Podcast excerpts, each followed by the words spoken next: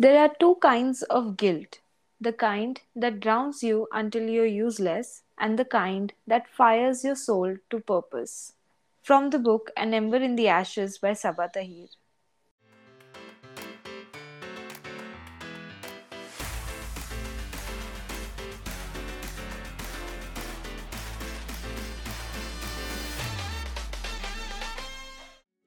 Hi everyone, welcome to the new episode of Well Read, Badly Behaved, a one stop podcast for everything bookish. I am your co host Sargam Chaudhary. And your other co host, Laiba Siraj. Today's episode is a special one because we'll be sharing the list of the best of the best books we've read this year. Yup, it is raining awards today. It is time for end of year awards session, and here are the winners.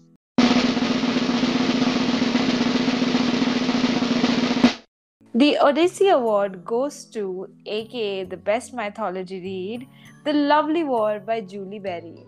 The Ravishing Rom-Com Award goes to none other than The Love Hypothesis by Ali Hazelwood. The Fantastic Fiction Award goes to The Love Songs of W.E.B. Du Bois by Honorée Fanonne Jeffers. The Yummy YA Award goes to Ace of Spades by Faridah Abike. Noble Non-Fiction Award goes to My Past is a Foreign Country by Zeba Talkhani.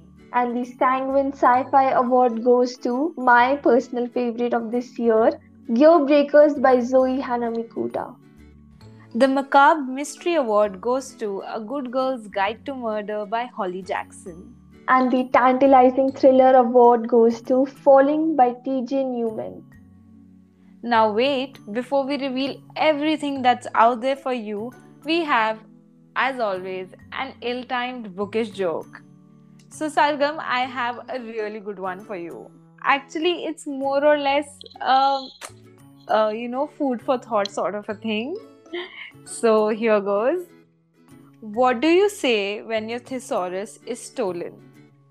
I don't even know where to start come on give it a try i think after three four uh, ill-timed jokes you should be in the you know groove for it to guess these weird ones I mean, if you give me like 30 seconds, I can Google it real quick and tell no, you. No, no, no. No. Other no, than that, I don't know. okay, uh, so the answer is nothing. You will be lost for words. Do you get it? Oh Thesaurus is stolen, so you're oh lost for words. God. Oh come on, this is so cool. I'm banging my head on the wall. Okay, moving on. so the Dangerous Dystopian Award goes to Iron Widow by Xiran Jay Zhao. And the Captivating Comic Award goes to the obvious one, Lore Olympus by Rachel Smythe. Laiba, I think you should say the next one because I know it's your personal favorite. And I think it should not be a surprise for our listeners. The Flamboyant Fantasy Award goes to none other than Drum Rolls and Ember in the Ashes series by Sabaa Tahir. I swear you're obsessed with that series. It is. I'm planning to reread also. you know what? Maybe I'll read it with you. I haven't read this series yet, so I need done, a buddy. Done, done, done. Already ready for it.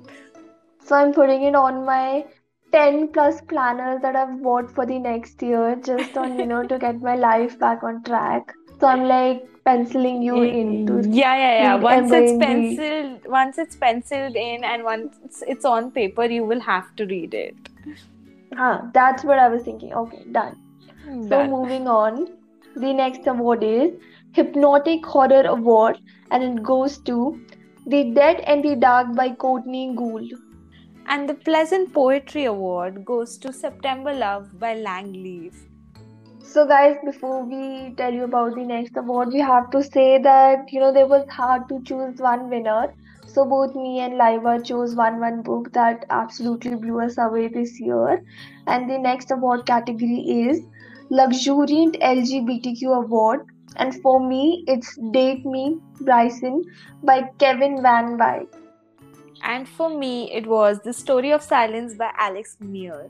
I hope I pronounced it right. You did, you did. Okay, so I'll I'll take the honors of announcing the next award as well because it's the Hallowed Historical Fiction Award and it goes to none other than the book that made me cry this year, which is The Stationery Shop by Marjan Kamali. And with that, I want to say the next award is Sarcastic Satire Award, and it goes to How to Kill Your Family by Bella Mackie. For me personally, when I was reading this book, this gave my mom a bit of a shock, and she was very worried about the kind of books I was reading. Oh, yeah, yeah, same here, same here. You're not alone in that boat. okay, the last and not the least Cozy Contemporary Award goes to another one of my absolute favorite and something which should not be a shocker for anybody who knows me is The Island of Missing Trees by Elif Shafak. So, guys, that marks an end to our end of the year awards. For a more detailed information about all of the books that we have mentioned above, please go to our website, which is wellreadbadlybehaved.com. And you can also check out our Instagram for more info and the link to our website. That being said, we will also include the link to our website in the episode itself. And yes, before we let you go, we have to announce our Bookstagrammer of the Week which is none other than a person whose feed is absolutely unique and stands out. And that is, please give me some drum rolls here.